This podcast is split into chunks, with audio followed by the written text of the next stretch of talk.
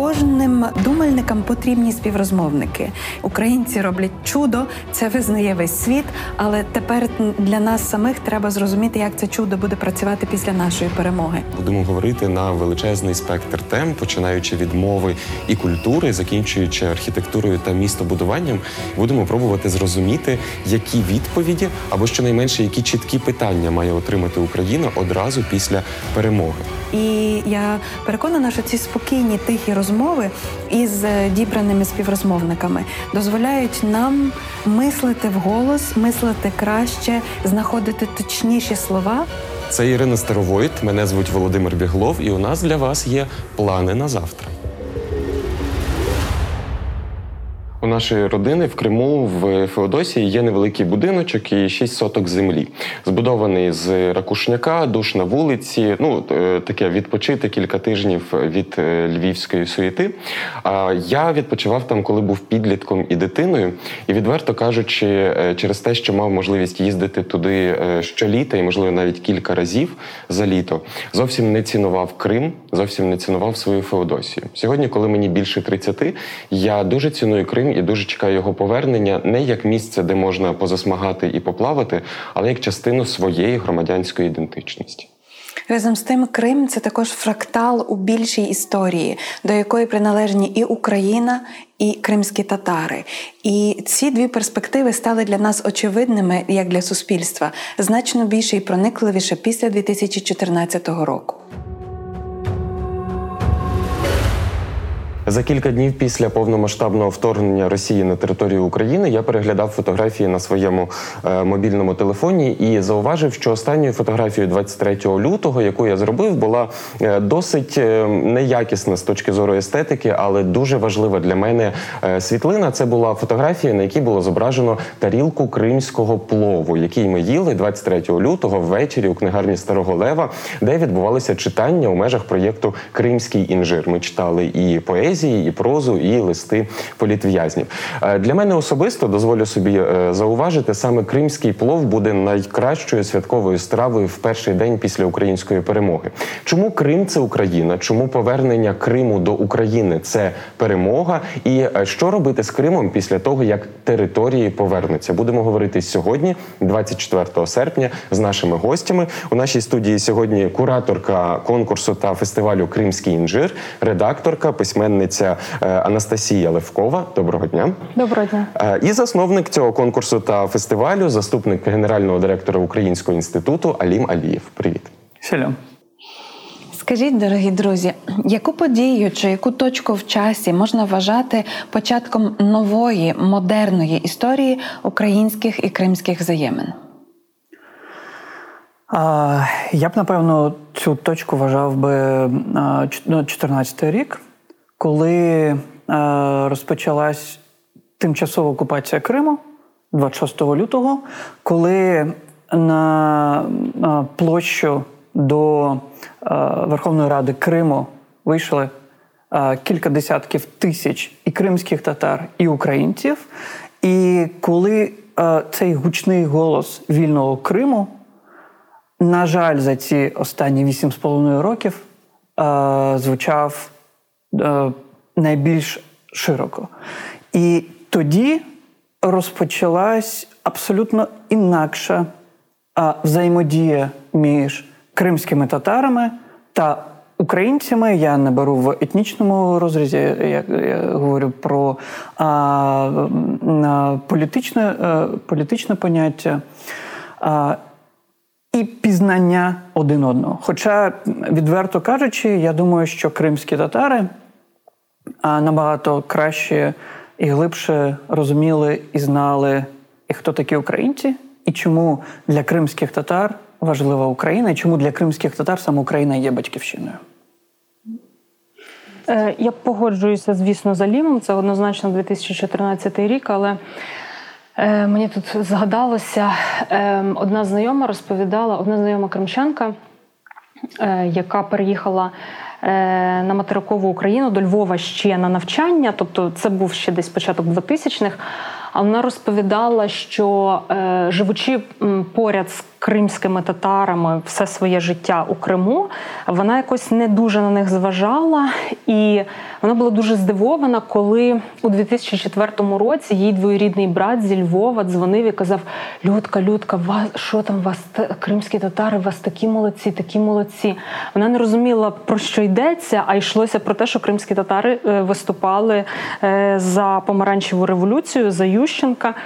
І тоді вперше, напевно, материкові українці якось зрозуміли, ну хтось, хтось зрозумів, це були такі зачатки пізнання, зрозуміли, що кримські татари за ось ці демократичні, національно-демократичні сили в Україні. Ну, але очевидно, що в дві тисячі чотирнадцятому році це вже стало масовим, оце розуміння стало масовим.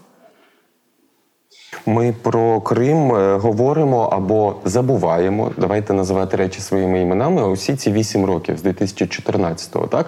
Тобто люди, які перебувають в якихось там, скажімо, динамічніших суспільно-політичних чи культурних процесах, вони, звичайно, тема Криму завжди перебуває десь, десь на поверхні, однак у медіа, особливо у таких жовтуватих медіа, ця тема або з'являється до якоїсь дати, або не з'являється. Давайте для того, щоб Щоб продовжувати нашу розмову, я хочу нагадати, що програма називається «Плани на завтра», тобто ми намагаємося запланувати, що робити після перемоги. Але щоб продовжувати цю розмову, давайте спробуємо зрозуміти, що відбувалося в Криму цих вісім років. Я, можливо, тоді дуже коротко розпочну, Настя, ти продовжиш. Якщо брати ці вісім з половиною років і брати цю тим, тимчасову окупацію Криму, ми маємо перше розуміти, що війна в Україні розпочалась з Криму. І ці вісім з половиною років в нас йде війна. З лютого двадцять другого року це повномасштабна агресія Росії проти України. Але е, якщо сказати одним словом, що відбувається в Криму ці вісім з половиною років, це неоколонізація. Це новітня колонізація півострова Російською Федерацією. А, і це не перша колонізація. Якщо подивитись на історію Криму протягом останніх трьох-чотирьох століть, то починаючи від першої анексії Криму Катериною ІІ, далі дев'ятнадцяте століття, початок двадцятого століття, репресії і своє розстріляне відродження в кримських татар, своя депортація сорок четвертого року і сьогоднішні події, вони зводяться до того, що російська імперська політика, вона особливо не змінювалась. Що означає колонізація? Колонізація – це мілітаризація на е, території, і ми бачимо, що е, протягом останніх е, цих е, шести місяців саме з території Криму дуже багато ракет російських було запущено а, по інших територіях України. А, але це також стосується мілітаризації а, людей, а, мілітаризації дітей, а, починаючи з дитячих садочків, шкіл і е, університетів, та, коли тебе змушують вдягати військову форму, радянську, російську, коли а, змушують говорити про а, «русскую весну», коли тебе а, змушують думати, що навкруги а, одні вороги. Це, а, це про мілітаризацію. Друге – це заміщення населення. Це важливий фактор, бо а, якщо подивитись на історію Криму, знову ж таки, до першої анексії Криму дев'яносто п'ять відсотків від цього населення становили кримські татари. Сьогодні цей відсоток тринадцять-п'ятнадцять приблизно. І заміщення населення – це означає не тільки виїзд тих, хто не погоджувався з окупацією чи а, відтік мізків, з Криму виїхало протягом цих восьми з половиною років близько п'ятдесят тисяч наших мешканців. Але це і завезення нового населення. Як мінімум півмільйона нового населення було завезено з Росії до Криму.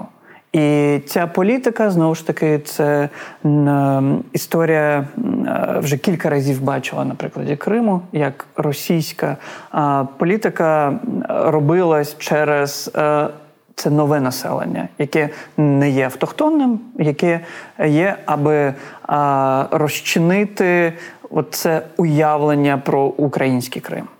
А, ще один фактор – це фактор зміни ідентичності. І про це, я думаю, ми трошки пізніше поговоримо.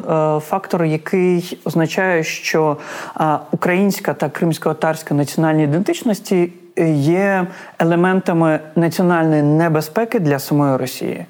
І тому тут ми бачимо від е, е, знищення культурних пам'яток до закриття шкіл, до фактично, е, е, коли діти не мають змоги вчити рідну українську або кримськотатарську мови. І останній фактор – це побудова паралельних інституцій. Що це означає? Дивіться, Меджліс кримськотатарського народу як е, представницький орган кримських татар був заборонений і є забороненою екстремістською організацією на півострові. Лідери Меджлісу і кримських татар знаходяться в Києві, частина з них знаходяться в російських і кримських тюрмах.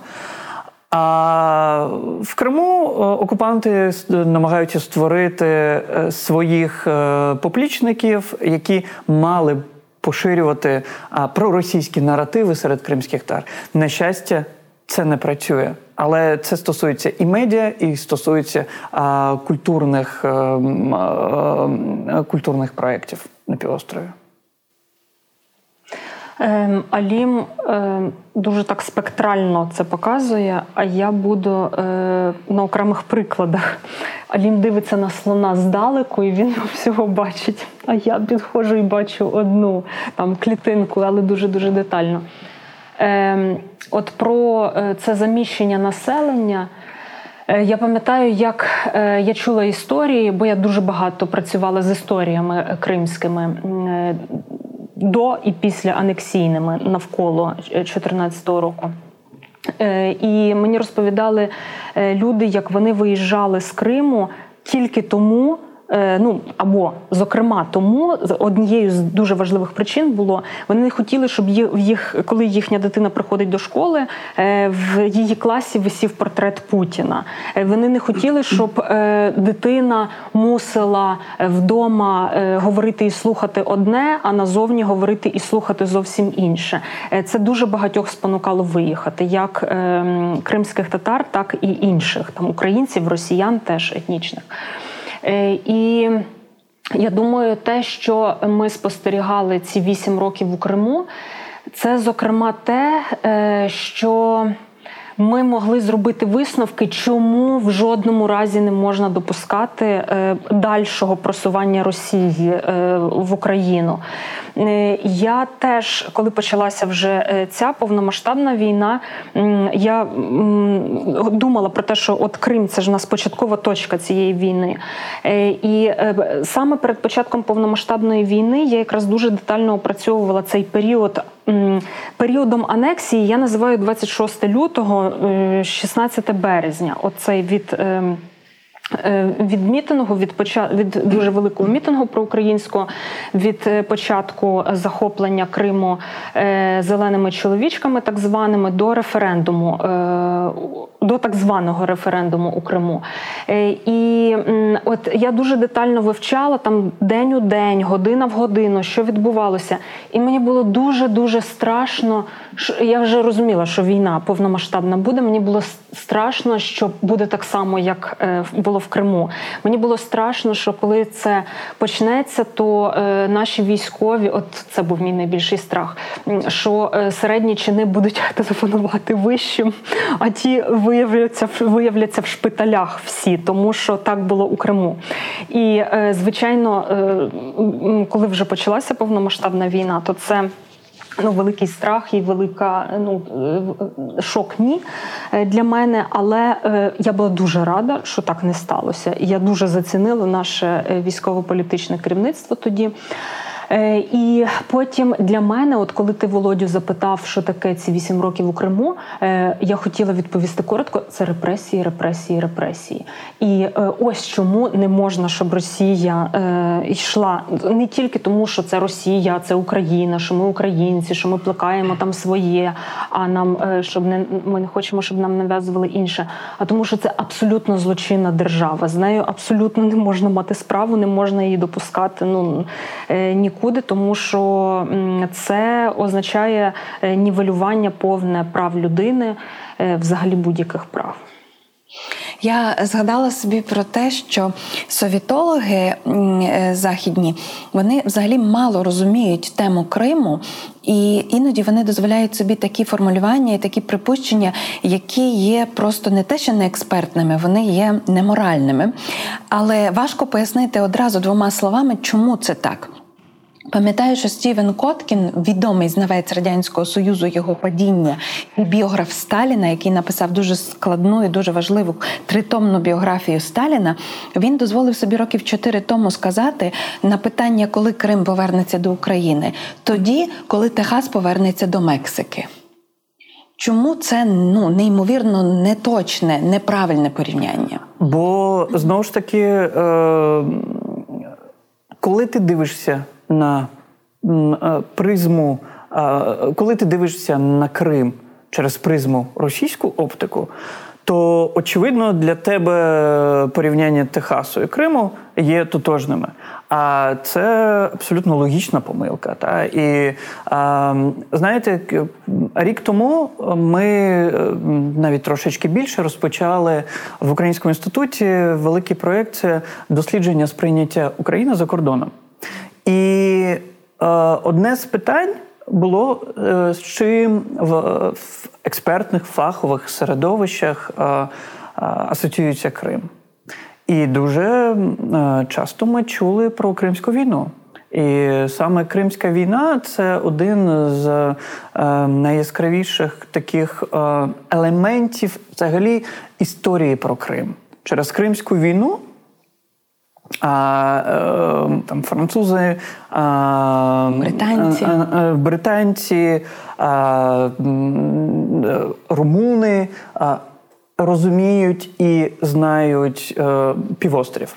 І, очевидно, Російська імперія як інший актор. Але коли мова йде, заходить про Кримське ханство, про незалежне державне утворення з п'ятнадцятого століття кримських татар, то, очевидно, про це мало хто знає. І зараз у нас одна з наших ролей – це пояснити світу, що таке Крим. І що таке Крим в, і в глобальній перспективі, і який Крим мозаїчний. А не беручи, лише витягаючи один пазл, і обсмоктуючи його. Це є проблема, е, в свій час була до повномасштабного вторгнення і західних медій, коли вони мають свої, мали свої е, регіональні офіси, які висвітлювали в тому числі і теми України, і теми інших країн через московське бюро. І це, знову ж таки, оця збочена оптика. Я думаю, теж є фактор того, що не добачили і перед початком цієї повномасштабної війни з Росією західні експерти. Вони поводилися так, наче ніякого суспільства в Україні немає. Наче ніякої автохтонної спільноти, якоїсь, яка відповідальна за свою землю, свій народ, немає. У Шевченка була ця фраза, і здавалося б, дев'ятнадцяте століття, це дуже далеко, нема на світі України, немає другого Дніпра. Тобто українці знають, що іншої України немає. Татари дуже добре знають, що іншого Криму немає. Це єдина, найважливіша, люба батьківщина. І ви зробили той подвиг, на який мало яких депортовані народи були здатні. Ви в другому, чи навіть вже в третьому, третьому поколінні повернулися до Криму. Тому, наприклад, такого феномену, як радянська ностальгія, у римських, у кримських татар немає. Чи можна трошки відступити отих кілька кроків назад в історії ХХ століття і ще раз пояснити, як ми з точки зору дві тисячі двадцять другого року дивимося не тільки на депортацію, але й на збереження ідентичності і повернення у Крим кримських татар? А, власне, якщо говорити з сорок четвертого року, з моменту депортації, а, от, очевидно, ці всі історії, вони передавались від покоління до поколінь. Місією моїх, а, мого діда, моєї бабусі було не лише повернутись і повернути своїх дітей на батьківщину, а і ще зберегти ідентичність. І тому, наприклад, підпільні кримськотатарські весілля, чи підпільні кримськотатарські похорони, чи релігійні обряди допомагали зберігати мову, пісні, і це і традиції, і передавати з покоління в покоління.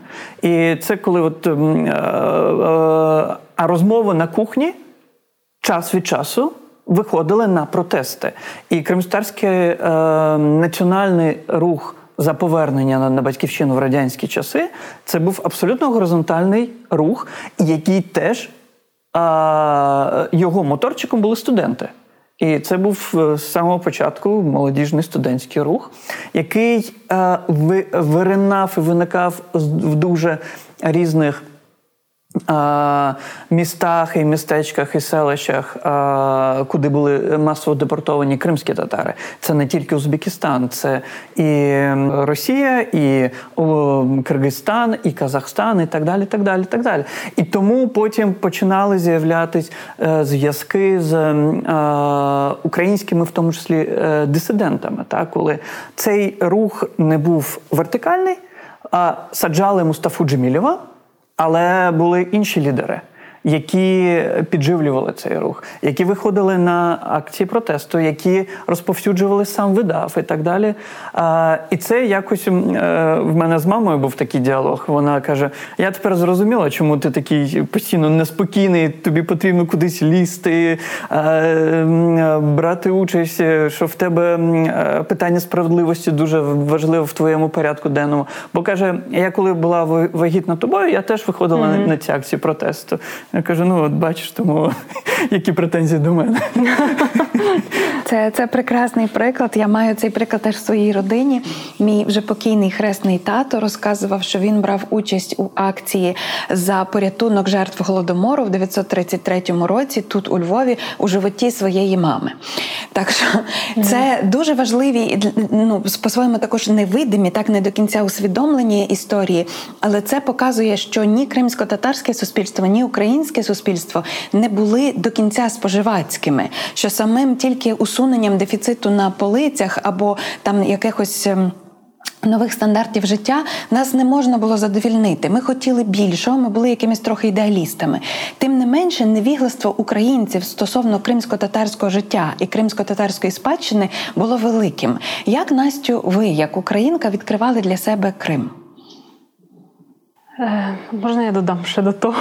Для мене най, одна з найсмішніших речей в цій повномасштабній війні, ну ясно, там крім сміх крізь сльози, але я дуже сміялася, коли була якась новина, що росіяни хочуть е, там, зруйнувати, ліквідувати, знищити центр, центр керування волонтерами. Тобто, що є хтось один, хто керує волонтерами. І, І це от... От абсолютно, от, що нас докорінно відрізняє, в них абсолютно е, тоталітарне вертикальне мислення, що так, один так, центр. Так. І е, от е, Алім сказав, що е, Мустафу Джемілєва ув'язнили, були інші, хто цим займався, інші, хто не те, що підхоплювали, вони теж були в цьому. І так само це в нас відбувається. Та, тому це кумедно. Е, про моє відкриття Криму і кримських татар. Е, я могла би сказати, що це відбулося випадково. Е, Ну, Криму, ясно, там всі їздили, кримських татар, так? Е, можна було би сказати, що це відбулося випадково, бо це просто от в дванадцятому році е, я подорожувала е, в Криму, і тоді е, там були контакти однієї кримсько-татарської сім'ї в Бахчисараї, і там ми зупинилися. Е, І тоді от якось воно почалося. Це знайомство з людьми, плов кримсько-татарський, який дуже довго готувався, розмови. Вперше я почула ці імена, як, наприклад, Ельмас, і я не могла його зразу запам'ятати. Я тоді вперше побачила Ханський палац. Ну, але от, власне, перебування два дні в кримсько-татарській родині, от якось воно мене далі повело. Але... Це нібито випадковість, з іншого боку, я схильна вважати, що це була не випадковість, що я могла би не зацікавитися, але я зацікавилася, тобто воно якось до того йшло все. І я от тоді, це був перше серпня дві тисячі дванадцятого року, мій день народження, я тоді подумала, я би хотіла писати про Крим, я би хотіла написати книжку про Крим. Тоді я думала про книжку репортажів, звичайно, там Одна з чільних тем мала бути кримсько-татарська тема, але не тільки. І я відтоді стала цікавитися, стала шукати собі там стипендію, знайшла. В лютому я поїхала в Сімферополь, спілкувалася з різними людьми, з істориками, журналістами, інтелектуалами, письменниками, різними інтелектуалами, тобто я не ставлю це через кому. І так я стала собі відкривати. І тоді, до речі, в дві тисячі тринадцятому році я написала статтю про кримсько татарську літературу на сайті Літакцент, яку просто оглядову, бо дуже мало про це знали. Я сама про це до того не знала, але от просто я накопала і написала її. І я якось відклала цю тему, ну бо одне і інше з'являється, але я планувала і займатися цим далі. Ну, а в дві тисячі чотирнадцятому році, коли вже почалася окупація, просто вийшло так, що ця тема стала в запиті. А я була одна з тих, мабуть, на той час, зараз вже ні, але на той час була одна з небагатьох людей, хто теж може щось сказати на цю тему, бо я вже трохи була в темі. Ну і стала говорити. А з Алімом ми познайомилися ще тоді, в дванадцятому році. Я спеціально попросила, мені сказали, що в Львові живе такий Алім Алієв, і я попросила його про зустріч. Ми зустрілися в Дзизі в грудні, і я так само його розпитувала от взагалі про кримсько-татарську історію, про кримсько-татарські різні от особливості політичного життя в той період. Я пам'ятаю багато речей, які зараз такі основоположні, про які от часто говориться. Це було саме з тієї розмови з Алімом. Десять років. Я зараз. Так, десять років. Вітаю. У мене, напевно, буде таке менш філософське питання, але, як на мене, важливе. Колись Владика Борис-Гудзяк про Львів після сорок другого року, після сорокових років Другої світової, сказав, що Львів – це була коробка, з якої висипали людей і насипали нових. Ну, от Крим – це що півстоліття переживає, та? Це висипання людей, засипання. Ти сказав про півмільйона, це, це неймовірна цифра. Це зараз, ми, зараз ми бачимо ці і дуже тішимося цим затором на Кримському мосту і, і так далі. І справді, я скажу, от, соромно, але тішуся як, як дитина у цьому всьому, цим стражданням людей, не знаю чому, але ж не всі виїдуть. І от в мене питання до вас, як до активних людей, які в темі, що робити з тими, хто залишиться? Яких прав їх позбавити? І чи позбавляти? Mm-hmm. А, на це є дуже чітке питання в міжнародному, відповідь в міжнародному праві, є перехідне правосуддя. І перехідне правосуддя а, чітко пояснює, що робити з людьми, які приїхали, що робити з колаборантами, що робити з тими, які, наприклад, просто працювали лікарами чи головними лікарями в лікарнях і так далі, і так далі. Перше для мене ключове питання – це наявність українського паспорту. І будемо відверті, ті, хто його мав до чотирнадцятого року і після чотирнадцятого року, міг його зробити, і багато людей робила для своїх дітей українські паспорти. Да? Бо це важливий елемент приналежності.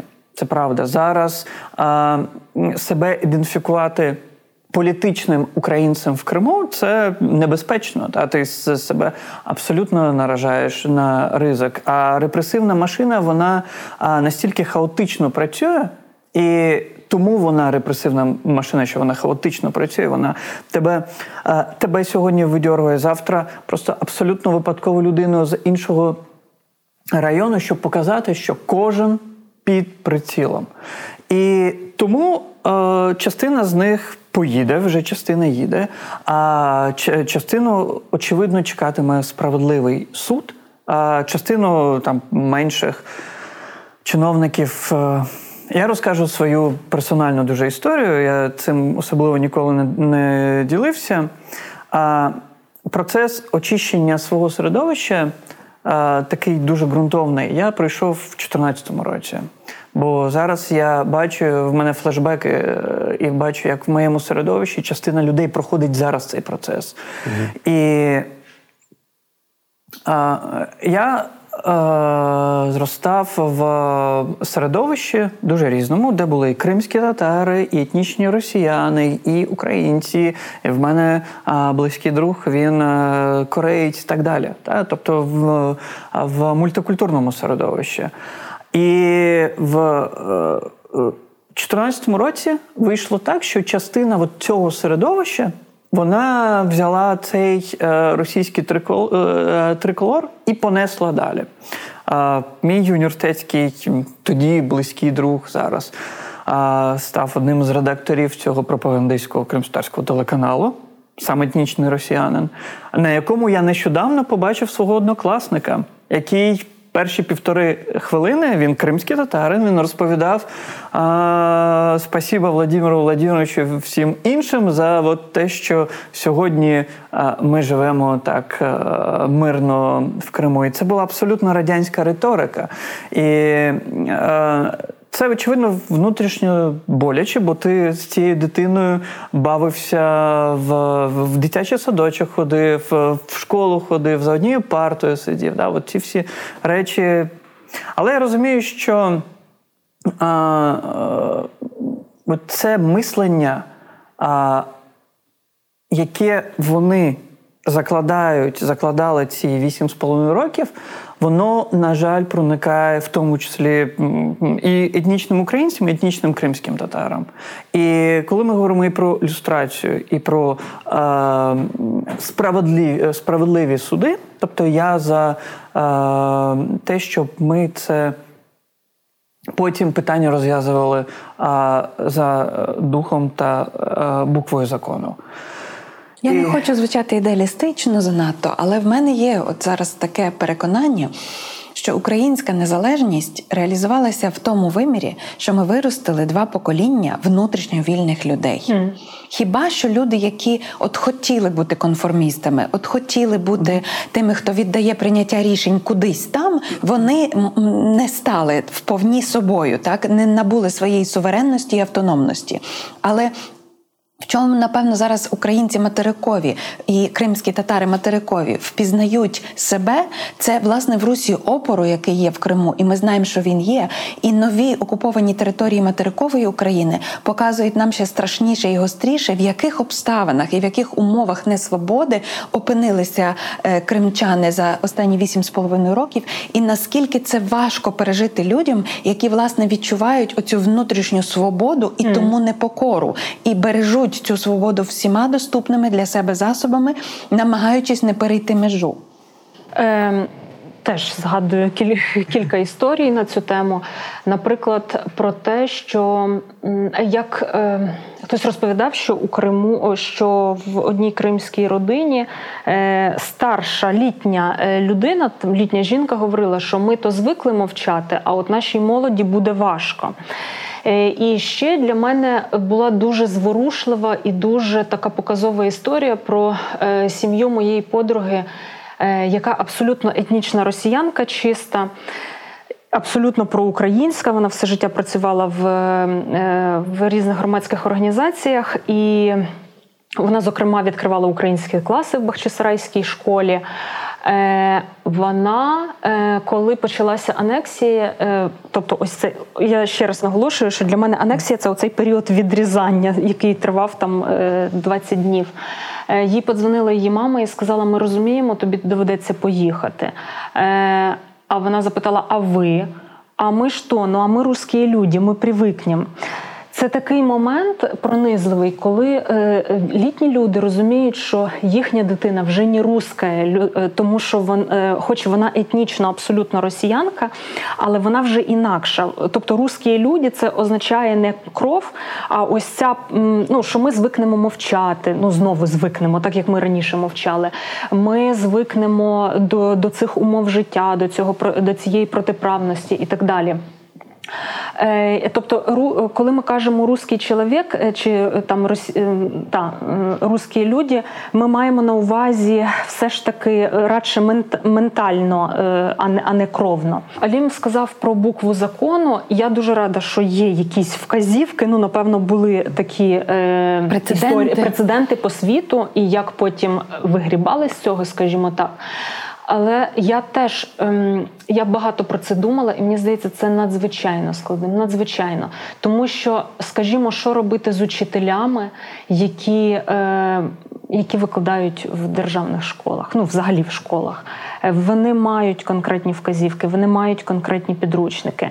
І, наприклад, приїжджали з Росії, спеціально були конференції за участі з, з тої Росії, материку, ну, тобто з материка приїжджали в Крим, думаючи, що він вже для них російський. Приїжджали історики і філологи, і вони навчали кримських істориків і філологів, як викладати історію і російську мову і літературу. І люди не можуть не викладати саме так. Інша річ, що вони при цьому думають, що вони при цьому говорять в кулуарах, напевно, на це теж треба зважати буде, там, тому суду. Але це справді дуже складно. Що робити там керівники юнармії цієї і так далі. Тобто, суспільство просочене. А, але я сподіваюся, що та правосуддя це може вирішити. І м, я е, знаю, що наша країна все ж таки, ну, у нас демократична країна, вона не репресивна. І так, напевно, за людьми буде якийсь там нагляд, будуть ці телефони перевірятися, як зараз перевіряють е, у, там, потенційних, не потенційних, а у, м, людей, про яких думають, що вони колаборанти. Але ну, це не буде пересадити всіх підряд. Ну і ще наостанок додам, можливо, українцям дуже хотілося б почути, та всіх там виселити, все, всіх, хто понаїхали. Я би так не говорила, тому що є дуже багато прикладів тих росіян, які приїхали там, після депортації кримських татар, і дуже багато з них стали, ну, фактично українцями. Вони перестали бути русскими людьми. І таке може бути і з якимись із росіян в Криму. Ось, але ясна річ, що вони під більшою, більшою увагою, ось, але я не думаю, що ми маємо там виселяти когось чи ще щось, бо він приїхав, бо він там росіянин. Але б я б е, зробив ремарку, що після сорок четвертого року, так, очевидно, і тому вони мають українські паспорти, угу. якщо вони його не спалили. Звичайно. Я, та-та. Та. Я просто навожу аналогію, що тоді ж вони, ну, деякі з них були нормальні люди. Ну, от, а от. Зараз в мене велике угу. питання, правда. І це... Але людина має мати опцію, як швидко вона має поїхати з Криму. Так. Я я теж додам ремарку. В моїх родичів був будиночок в Криму, в місті Феодосія, в районі Генуейської фортеці, карантин. І, власне, він був спарений з іншою родиною російських людей, які приїхали до Криму внаслідок, очевидно, окупації. Це були чудові вечері спільні за одним великим столом під виноградом. Це були якісь спільні екскурсії до Бахчисараю з їхніми онуками і так далі. І, а, а далі прийшов референдум, і ці люди зателефонували в Київ і сказали, а ми, а ми проголосували за Росію. Тобто, ну звідки ти знаєш? Це ж отой випадок, ми русські люди, ми при, привикнемо. Я думаю, що, власне, в контексті, коли ми говоримо про це перехідне правосуддя, ми мусимо дуже чітко прописати запобіжники для себе, тому mm-hmm. що русські mm-hmm. люди були і е, на Сході. Е, ми знаємо, що деякі українські міста, зараз не варто називати їх, але були без поліції, так само, як Львів у ніч гніву в дві тисячі чотирнадцятому році. Тобто тут потрібно, не, не можна просто сказати, що люди зміняться, бо Україна змінює. Так, mm-hmm. це той випадок, коли ми добре вивчили одне правило. Потрібно перестрахуватися. Але що важливо і як от різні світи працюють для людей в Криму, а ще навіть до повномасштабного вторгнення частина мешканців Криму робила цей цивілізаційний вибір. І Україна була частиною європейського цивілізаційного вибору. Як в свій час для нас була умовна Західна Європа. А Москва, Росія – це був інший цей а, візантійський а, світ, де є, де немає правил, де є чітка ієрархія і І коли ти будуєш, ти можеш побудувати кар'єру, якщо ти абсолютно потикаєш тій ієрархії і не суперечиш їй. Це є дилема між демократією і деспотією. Жодна демократія не є досконала, але навіть недосконала демократія для українців за світоглядом, за ментальністю краще за деспотію. І для кримських татар краще.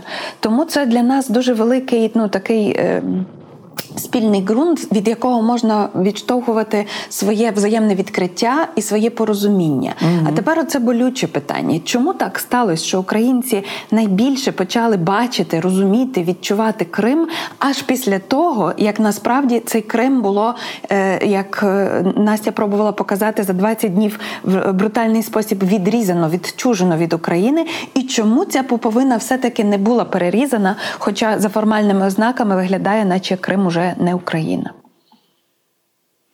Е, ну, ще тоді, коли я хотіла писати про Крим в дванадцятому році, задумала, е, я розуміла, що ми... Е, я казала, ну, материкова Україна дуже погано знає Крим, Крим зна, погано знає материкову Україну. Ну, про це теж дуже багато є е, приколів, там різних жартів, як е, оце... Е, примовка така кримчан, не кримських татар, до речі, за перекопом землі нет, що байдуже, що там відбувається за, за перешийком, потім те, що казали, я їду на Україну часто, або там в Україну, ну, частіше на. І, але ми мусимо розуміти, що е, українці мало, в принципі, одне про одного знали, не тільки про Крим. Ну, тобто, якщо у Львові говорять, е, там, я їхала на Черкащину, і знайомий мене львів'янин запитував, а що там на Сході взагалі? От, і це Черкащина, розумієте? Або Хмельницька область, це вже москалі, бо вони за Збруччя. От, тобто, ну, це теж, ну, внутрішня визнаємо. Стереотипізація, внутрішня стер... і незнання, яку нам просто дуже чітко допомагали зробити за радянської освіти. Так, тому зокрема, що в Радянському Союзі іншували всі-всіх. І ті анекдоти, які розказували в Україні про молдаван, у Молдові я почула про українців і була щиро здивована. Так, а так, нас так. То за що в такі анекдоти? Так? Mm-hmm. Або моя однокласниця, коли поїхала вчитися в Харків, то їй там казали, ну, у вас ж там в Хмельницькій області Карпати за вікном. Тобто це абсолютне незнання одне одного. Це просто ми зараз, ну, ми ті, хто працюємо в культурному середовищі, ми багато їздимо. Тому що ми їздимо постійно то на якісь фестивалі, то на якісь там заходи і так далі. І ми вже трохи побачили Україну. Але це ж не, не всіхній випадок. І тому відповідь на ваше питання, бо всі про всіх так не знали. Я пам'ятаю, що в десятому році я жартував, вже живучи у Львові, що нашу країну шиють лоукости, дешеві так, перельоти. Так, бо... і, і укр... добра робота Укрзалізниці. Так, я, бо я пам'ятаю ці просто жахливі поїзди Львів-Сімферополь двадцять п'ять годин, коли в тебе просто всю душу витрясає і цей поїзд, і, і гідність, і все інше, і ти приїжджаєш на вокзал до Сімферополя, тебе зустрічають, звісно, твої друзі, близькі, в тебе як... ти як Фенікс так відроджуєшся, правда було. Але те, що нам не вистачало мобільності, пізнавати один одного і їздити в різні містечка, містечка чи регіони, це правда, я вже не, не кажу про історію за кордоном. Ну, здавалось би, в Крим то їздили взагалі, ну бо на море їздили. І оця приказка за перекопом землі нет, я часом кажу, що її можна застосувати і до материкових українців, вони її не знають, але для них за перекопом теж землі не було, тому що для них було море. Ти приїжджаєш в Крим, тебе цікавить море. Мало хто подорожував Кримом. Ну, а крім того, тут подорожував власне таким вже земним Кримом, ну, тобто степовим, там, гірським. От, були, звісно, є спільнота людей, які оце любили, вони там знають різні місцини, але ще ж в Криму дуже на поверхні більше так зроблено от за імперії, то російської, то радянської, що на поверхні оці російські пам'ятки, російсько-царські, там ці всі Лівадійський палац, оце все, Воронцовський і так далі.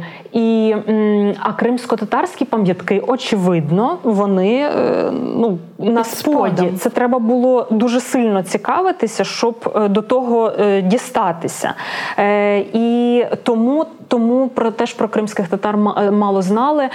І я вже не кажу про те, що південне узбережжя переважно це не наразі. Там дуже мало кримських татар мешкають. Вони більше мешкають в цій степовій частині.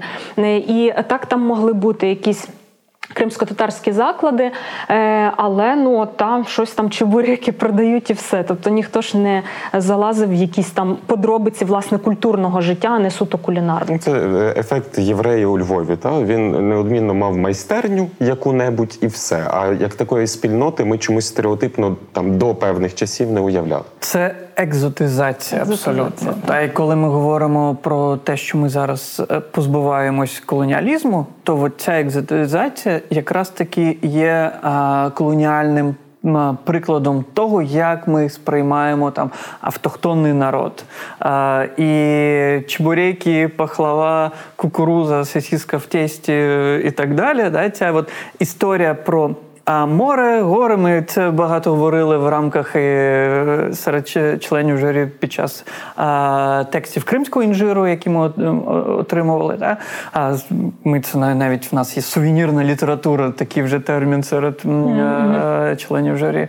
Але це було абсолютно. І зараз, коли починаються розмови про Крим, про кримських татар, коли я починаю розповідати про те, що у нас в тисяча п'ятсотому році був навчальний заклад Зенджірлі медресе, і це був не просто е, е, духовний заклад, де е, вчили читати Коран, арабській мові, а це була фактично бізнес-школа, бо там вчили е, управлінню, е, там вчили світським наукам, і, е, тобто управлінню, як управляти е, е, містечками, адміністраціями і так далі. І чи коли потім е, заходить ще глибше тема про е, гендерні питання серед кримських mm. татар, та, бо кажуть, ти ж мусульманин, да? Чотири тебе, дружини. Скільки в тебе дружин, да? Це, це, це, це, це абсолютно, да. А, і, а потім, коли ти розповідаєш про Конституцію Кримської Народної Республіки сімнадцятого року, тисяча дев'ятсот сімнадцятого року, де один з пунктів те, що чоловіки та жінки мають рівне право голосу, а потім мені кажуть, слухай, а Франції за це аж через півстоліття була сексуальна революція. Mm. Та? Та, і, тобто от, ці всі історії – це про глибше розуміння, от, чому кримські татари саме такі.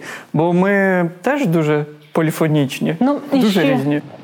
І ще я додам до цього незнання або негативного знання. Я вже згадала про те, що на поверхні в Криму були передусім російсько-царські пам'ятки, а не кримсько-татарські.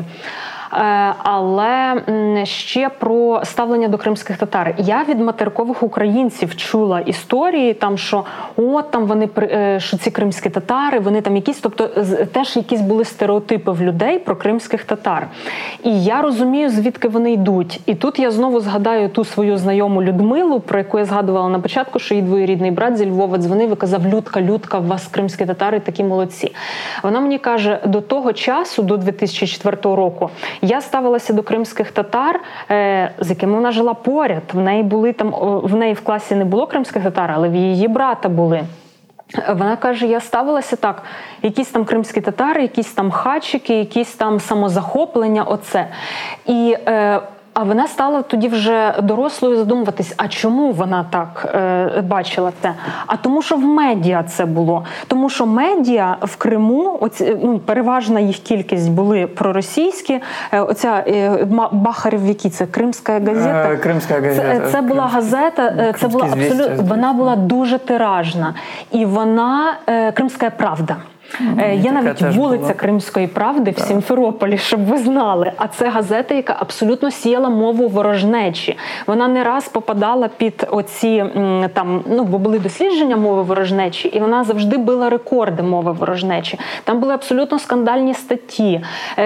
За цих авторів подавали на них позови в суд. Там була така Наталія Астахова в дві тисячі сьомому році, яка писала...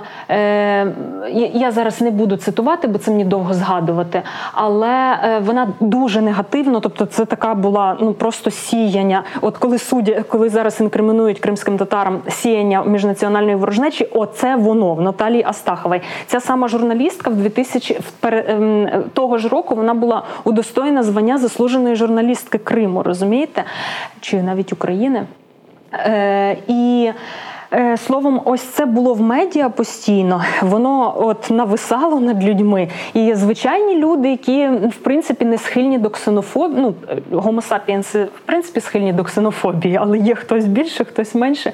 Звичайні люди, ну, вони це читали, вони не вникали, вони так ставилися. Звичайно, воно проникало і на материкову Україну. І потім, коли ти приїжджаєш в Крим, ти вже маєш цю оптику. Як би до тебе не ставились кримські татари, ти просто перейнятий цією інформацією, вона в тобі є, і ти маєш таку оптику. І ось, ось це негативне знання і, і незнання. Як так ми можемо долати стереотипи? Насамперед, звісно, це просто бути поруч, просто знайомитися, просто цікавитися і врешті-решт потім побачити, впізнати один в одному самих себе. Ваша історія дуже схожа на нашу. Ага, а у вас то це, а у вас також була Кримська Народна Республіка. Ага, а потім навіть так, ви підтримали так, УНР так, і так, так далі. Так, так. Ну, у нас розстріляне відродження і вас розстріляне. І ви вір... каву любите. Так, і ви каву, і ви її так добре готуєте. І ви її називаєте і філі, філіджанка, фільджан. Е, ну, да, да, Володя. Або, наприклад, джезвія джезва, кавія кава, тобто в нас запозичено. Майдан, мійдан. Е, е, є, наприклад, ще такі е, в кримсько-татарській традиції квітки. Е, вони мені дуже нагадують борщівські, бор, борщівську вишивку. Якось я бачила е, на одній дівчині блузку, і я запитала, а це що, кримсько-татарська, там якісь квіточки були? Ну, вона не знала, я потім бачила такі всюди. Це були звичайні українські квітки, але вони мені дуже нагадали українські. Ну, тобто, справді багато перегуків. В мене... В мене є, напевно, одне з останніх запитань в основній частині. Ми зараз бачимо, як Російська Федерація на окуповані, анексовані території просто пачками відправляє управлінців, чиновників, вчителів, лікарів, які там будуть працювати так само, як де-небудь на Уралі, mm-hmm. Вологді чи я не знаю де. Очевидно, що коли Львів, коли Крим повернеться до України, там також потрібні будуть люди, які зможуть ефективно працювати і ефективно гармонізувати Крим, де анексований, з материковою Україною, законодавство, культуру, суспільство тощо. І відтак в мене питання. Очевидно, що ми не будемо пачками вести когось з материкової України. Питання таке, чи є достатня кількість менеджерів, ідейних людей, які готові завтра поїхати відроджувати Крим? Оце правильне питання. Можна я почну? Так, давай. Почну з кумедного, знову ж таки, з історії. Мені розповідали, як в дві тисячі чотирнадцятому році знайомі намагалися знайти квартирантів у свою квартиру, і до них три машини, які приїхали, це все були хлопці, там то з Челябінська, то ще з якогось, і вони всі шукали гроші. Де у вас тут гроші? От, і питали, що ви маєте на увазі? Ну, тут же ж такий клондайк, що, за що не візьмусь, будуть гроші. Ну, от люди туди поперли просто з Росії, тому що вони очікували, що там їм буде чим зайнятися. Ну, і багатьом було, тому що справді треба було оце законодавство урівнювати, і багато приїжджали там чиновників, юристів, нотаріусів. До речі, це ж, хто не знав, то в нас є приватний нотаріат, а в Росії тільки державний нотаріат. Тобто всі приватні нотаріуси мусили виїхати там чи, чи підлаштуватися під це законодавство.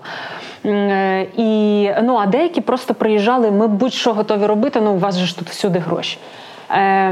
А що, давай, Алім, далі ти. Ні, я, я, Про, я впевнена, ну, відразу відповім позитивно, що, звичайно, я впевнена, що в нас багато ідейних людей, які готові їхати в Крим. І, зокрема, кримчан, які готові туди повернутися, які мусили звідти виїхати. Алім назвав п'ятдесят тисяч цифру. Це гігантська цифра. тридцять тисяч з них – це кримські татари. І, напевно, хтось із них не повернеться вже, бо він себе добре знайшов на материковій Україні, але я впевнена, що дуже багато людей захочуть повернутися, і багато хто... Я спілкувалася з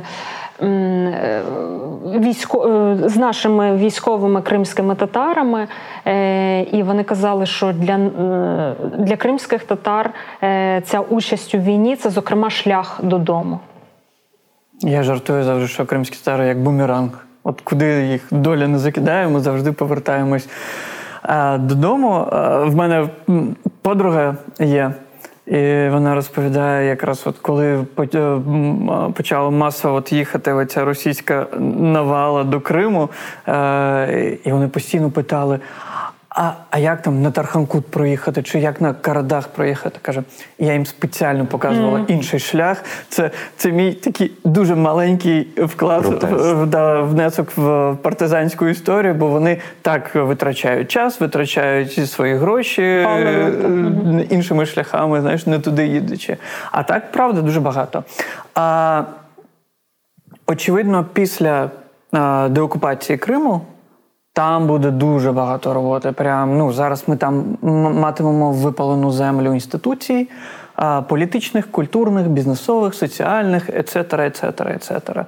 І тому в нас зараз велика е- домашня робота тут – підготувати е- цілу плеяду управлінців, і не тільки управлінців, тих, хто розуміє е- сучасні правила гри, тих, хто має добру е- освіту, ті, хто вміють будувати інституції і вміють розбудовувати їх не в корупційний спосіб, як це було прийнято в Криму, як частково до сих пір в нас, на жаль, ще прийнято на тут, на материковій частині України. І це та річ, яка зараз робиться. Якщо там, ви запитаєте мої плани після деокупації, очевидно, повертатись до Криму. І це не, не, не, не кривя душою, я кажу. Да. Бо я розумію, це, по-перше, драйвить. Там дуже багато всього буде. І, по-друге, я вже так думаю, а, якщо говорити там про такий а, культурний контекст, розвиток а, креативного сегменту в Криму, там буде дуже багато чого, що там Бахчисараї, умовно, має бути музей сучасного мистецтва. А в Західний Крим – це відродження а, театру та, наприклад, рейв-культури, да, та сучасної. Дуже погоджуюсь. Сучасної музеї. Ялта – це а, кіно, там, Коктебель – це джазова музика і розвиток а, цих речей. А, Бахчисарай теж література, очевидно. І дуже-дуже, тобто, це точно має бути сконцентровано не в одному місті, а воно має бути mm-hmm. е- е- розкидано по різних містечках. Бо ми ці е- останні енну кількість років мали цей російський культурний е- масовий наратив про Крим. Я навіть так, знаєте, е- жартую, що е- росіяни в свій час залишили Кримський Ханський палац в Бахчисараї, бо Пушкін написав «Фонтан сльоз». І да. тому, що вони там могли поставити ліжко Катерини ІІ з горщиком нічним. Сто відсотків. А е, е, коли ми говоримо про колонізацію, колонізація – це про перейменування в тому числі. Коли в мене таке було враження, що в чуваків був авітаміноз, коли ви називали там Грушівки, Яблунівки, там Вішньова. Та п'ять партизанських, там Парти... вже ж дуже багато цих повторень. «Приятне свідання». «Приятне свідання», бо, там... це ще російсько це, по-моєму. Так, да, угу. Бо «Приятне свідання», там Екатерина Вторая встречалась с одним из своих поручиков, в общем, да. І, тобто, от ті всі історії, цей абсурд, який був, звісно, це ще один трек нашої роботи. Тому готуватись вже потрібно, бо деокупація може статись набагато швидше, ніж більшість з нас думає. Тому валімо вже спаковані валізи. Чи є на цьому тлі Кримський інжир також підготовкою до деокупації? Так. Да. Очевидно. І це про ідентичність. Розкажіть трошки говоримо, більше. Коли ми говоримо, що наша війна – це війна про ідентичність, про наративи, про а, нас самих не лише за територію, то Кримський інжир – це а, і про кримсько-татарську мову, бо це є а, дуже великою частиною кримськотатарської ідентичності. Для тих, хто ще не знає, ми говоримо не про фрукт. Ми говоримо про літературний конкурс, фестиваль, а також серію книг, так, яка триває. І, власне, ми маємо сьогодні до діла з людьми, які заснували і курують цей конкурс і цей фестиваль. А, і це про пізнання Криму а, через а, різні оптики, самими українцями, це правда. Це і про пізнання Криму. Самопізнання. Самопізнання кримськими татарами. Коли ми говоримо про цей українсько-кримськотатарський діалог, це важливий трек. Але ще от важливий один трек – це кримськотатарсько-кримськотатарський діалог. Mm. Бо він в дуже різних, в різний спосіб буде проявлятись. Бо в Криму а, кримські татари кажуть... А, а, є така фраза, що «Кримдаяша». Живи в Криму. От що б не сталося. А частина молоді в тому числі виїжджає, і це теж про те, як зберігати а, один порядок денний, угу, а, тоді, коли ти розкиданий по світах. Угу. І я додам, що коли ми прописували цей конкурс, то одна з цілей була Одна з цілей виходила з такої проблематики, що Крим недостатньо опрацьований в українській літературі. Про Крим не так багато є творів. Ну, ми можемо згадати там Лесю Українку, Михайла Куцюбинського, Миколу Зерова, Максима Рильського. Але, по-перше, це не така велика кількість. По-друге, це... теж інший погляд, наприклад, в Коцюбинського це все-таки, будьмо відверті, трохи екзотизація кримсько-татарської спільноти. В Максима Рильського, в Миколи Зерова це теж, ну, радше отаке приїхали, побачили, о, класно, там написали, ну, бо красиво це все, бо красива природа. От, натомість, в Росії, я думаю, що великою мірою Росії вдалося колонізувати Крим, зокрема ментально, будьмо відверті, завдяки своїй літературі. І коли ось цей згаданий вами совітолог каже про те, що Крим повернеться в Росію тоді, коли Техас в Мексику... В Україну. А, в Україну, ага, так-так.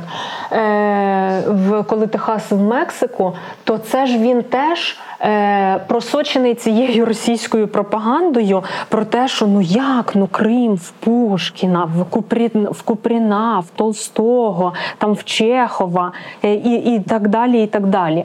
Е, і тому е, е, література дуже сильно впливає на сприйняття того, як там своє-не своє. Е, І я думаю, що це наша велика проблема, що ми зовсім в літературі дуже зовсім мало писали про Крим, і ми хотіли стимулювати цю літературу. І я так розумію, що конкурс також покликаний на те, щоб розбудовувати нові зв'язки і рівні солідарності між українцями, так, і кримськими і татарами. Для мене дуже знаково те, що щороку ми з другого, починаючи з другого конкурсу, в нас на сьогодні чотири відбулося.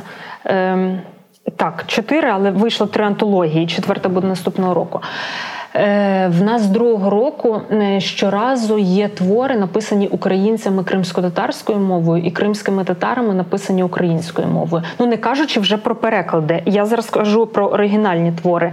І, до речі, цього року в нас ем, е, людина з українським іменем, з українським прізвищем, е, Володимир Книр, він став е, фіналістом саме кримсько-татарської номінації. А ще вона, нам, е, нам пишуть е, політв'язні, політв'язні українські та кримськотатарські на Кримський інжир. І це важлива історія. Коли ми говоримо про внутрішню свободу, то ти можеш знаходити, знаходитись за ґратами, тебе, тебе можуть катувати, репресувати, одягати там, мішок на голову і е, не давати їсти, але з тебе, е, тебе не зламають, коли ти по-справжньому всередині вільний. У нас, зокрема, ще був дуже щемкий твір однієї жінки з Кропивницького про депортацію кримських татар. Так, маємо визнати, що в історії, якщо запитати зараз там пересічного, умовно, українця на материковій Україні про кримських татар, то перше скажуть, ага, так, депортація. Ну, тобто, знають сторінку цю в депорт... депортаційну, там, може, не, не далеко не всі знають про Кримську Народну Республіку, там, про Номана Чилебіджихана, про е, інші якісь, про національну визв... про цей рух за повернення додому в шістдесятих, сімдесятих роках, е, в який поза межами Криму був. Але про депортацію знають, і, зна... і є люди, які достатньо добре це знають, що вони можуть писати ці твори, що вони настільки вникли, що вони дуже гарно описують е, взагалі оці реалії, як воно там було. І потім е, ця наша е, е, фіналістка Наталя, е, їй замовила книжку видавництво «Портал» про е, депортацію, вона написала, і ця книжка вже вийшла. Ну що ж, я хочу сказати, що цей випуск програми «Плани на завтра» – це той випадок, коли ми залишимо дуже багато посилань в описі до цього відео. До речі, зараз саме час нагадати, що ви підписалися на наш канал, лайкнули це відео і прокоментували нашу сьогоднішню розмову. На жаль, час летить невпинно, очевидно, в напрямку повернення Криму і української перемоги, а в нас час на бліц. Ваша улюблена пора року у Криму? Та літо. Вересень. Аліме. А, я, я теж маю, да, відповісти. А, тоді, коли там немає москали. Правильно відповідь, пані Ірино. Так, ваш, не знаю, ваша формула стійкості. Що допомагає вам знати, що Крим повернеться?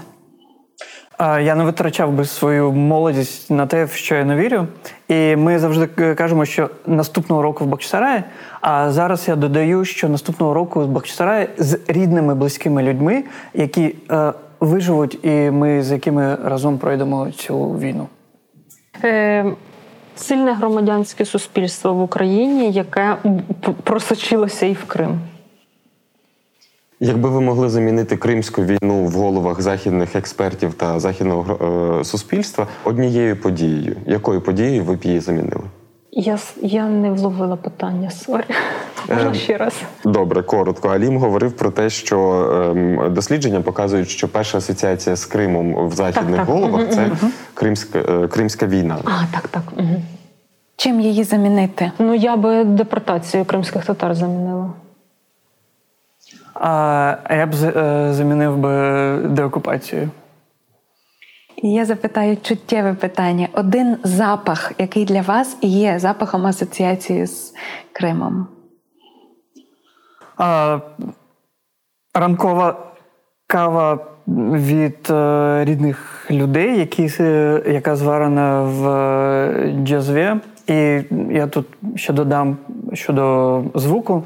Це галас сусідів і близьких людей, які тебе будять. Для мене запах хвої. І коли я проходжу, коли я тут, у Львові, чую запах хвої від якоїсь ялини, я згадую Крим. А для мене запах йоду. А для вас, пані Ірино? А для мене все-таки, напевно, запах квітучий, де поєднання так. Таких неймовірних запахів в один, що я просто ніколи не можу це вже назвати одним словом. Так. Я думаю, що це такий густий, прекрасний туман запахів. Крим – це Україна завжди і фактично найближчим часом. Про це ми говорили з Анастасією Левковою, Алімом Алієвим, Іриною Старовойт та Володимиром Бєгловим. Дякуємо вам за цю розмову. Чок сак олун іс. Чок сак олун іс. Келеджек Єлда Кримда Корошарак. Кришкенджа. Я ще вивчу. Я сьогодні тільки почав. Дякуємо. Я давно не бачила Аліма. І я була просто рада і щаслива, що Настя і Алім змогли нам так розказати свій Крим. Я також був радий бачити наших гостей і скажу вам чесно, сьогодні під час розмови у мене народилося рішення, яке, я сподіваюся, втілити найближчим часом. Коли Крим повернеться і Алім з Анастасією матимуть там багато роботи, я дуже хочу їм допомагати.